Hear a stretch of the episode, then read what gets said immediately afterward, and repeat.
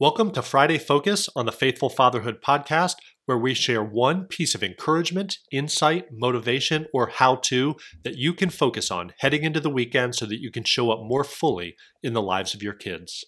Fatherhood can feel overwhelming at times, with so many things competing for our time and attention. Our goal is to cut through the noise and provide you with one thing you can focus on this week in your role as father. So, without further ado, here's this week's Friday Focus. We hope it helps.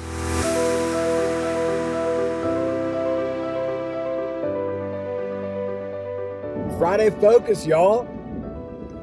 Get outside with your kids this weekend. Do something adventurous with your kids this weekend. Have some fun.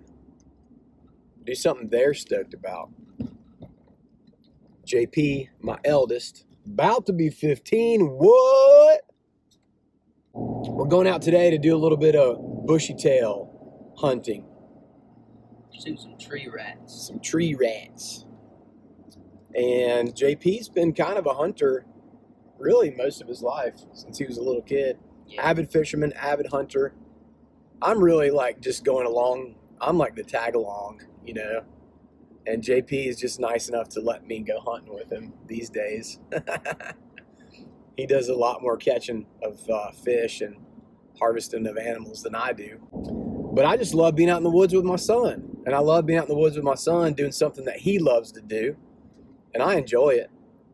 Uh, but it's one of his, it's kind of some of his passion in life. So, fathers out there, I want to remind you to cultivate the passions in your kids' lives and to to know spend enough time with your kids to know what fires them up to know what they love to do and then create some opportunity for them to do that stuff and for them to grow in that area you know?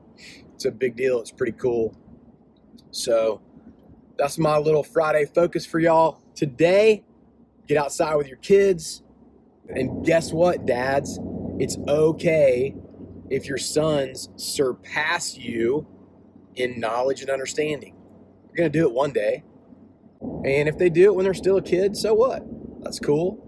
Jp's a better hunter than me and i'm stoked for it he's learned how to do taxidermy i don't know how to do that i literally have no idea how to do taxidermy and he's like a budding professional taxidermist at almost 15 years old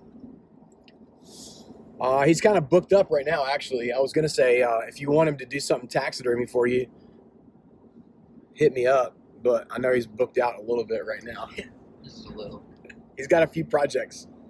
But if you want to get on the list, you could. All right, we're going to go get in the woods, y'all.